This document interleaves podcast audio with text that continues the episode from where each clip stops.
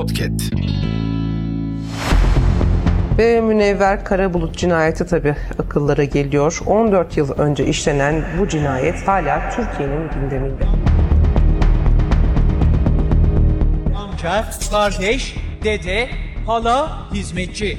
Sayın Gariboğlu, MSN konuşmaları planlı bir cinayet iddiasını gündeme getirdi. Bu konuşmaları polis size daha önce paylaşmış mıydı?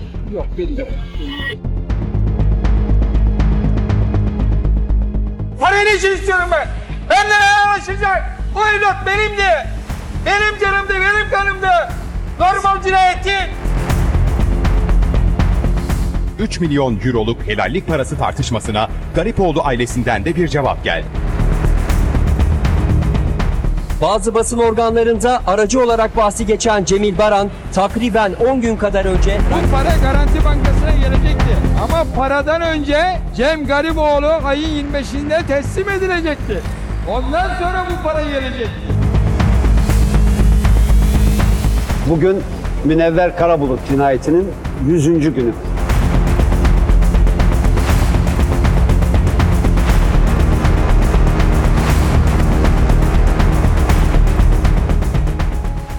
İlginç bazı şeylerin yeni bölümüyle karşınızdayız.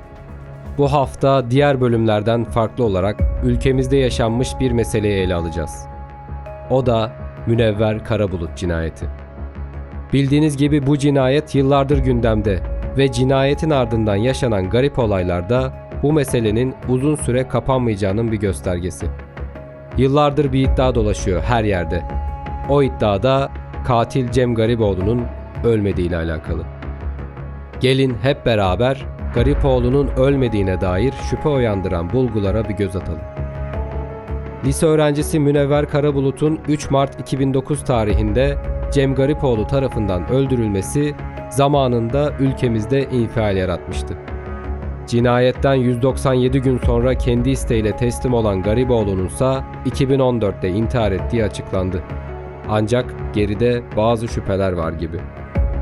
Münevver'in ailesi Cem'in cesedini görmek istiyoruz dedikten sonra ertesi gün aniden fikrini değiştirdi ve tamam gördük ikna olduk dedi. Yine aynı ay Münevver'in erkek kardeşi orta halli bir ailenin oğlu olmasına rağmen New York'a yerleşip orada lüks partilerden video atmaya başladı. Bir süre sonra da Facebook hesabını silip ortadan kayboldu. Gariboğlu'nun hücresine intihar etmeden önce 3 yıl boyunca devamlı Çince ve İspanyolca kitapları gönderilmesi de şüphe kaynaklarımız arasında. Sizce intihar etmeyi kafasına koyan biri neden iki dil öğrenmeye çalışsın? Olay yeri tutanak fotoğraflarında ölenin yüzü görünmesin diye poşet geçirmişler. Bir insan kendini asarken kafasına neden poşet geçirir? Cem Gariboğlu dış görünüş olarak sadece Türkiye'de bile binlerce kopyaya sahip bir tip. Olay sırasında 16 yaşında olduğu ve daha boy uzaması bile tamamlanmamış olduğunu düşünürsek şu an 29 yaşındaki haliyle dünyanın başka bir yerinde görülse bile kimsenin tanımaması gayet mümkün. Münevver'in ailesinin evet cesedi gördük inanıyoruz açıklaması Google kayıtlarından silindi. Geriye sadece Münevver'in avukatının açıklaması kaldı. Açıklama ise şöyle. Cem Gariboğlu'nun öldürüldüğüne dair görüntü ve kayıtların tarafımıza verilmesini talep ettik. Fakat bu talebimizin kabul görmesi pek de olağan görülmüyor. Sosyal medya ve kitle iletişim araçlarında Cem Gariboğlu'nun ölmediğine dair ortaya atılan senaryoların vuku bulmasını hayatın olağan akışına uygun bulmuyorum.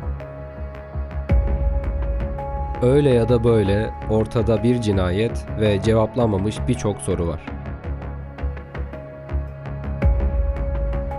Peki sizin bu konu hakkındaki düşünceleriniz neler? Sosyal medya hesaplarımızda yorumlarınızı bekliyoruz.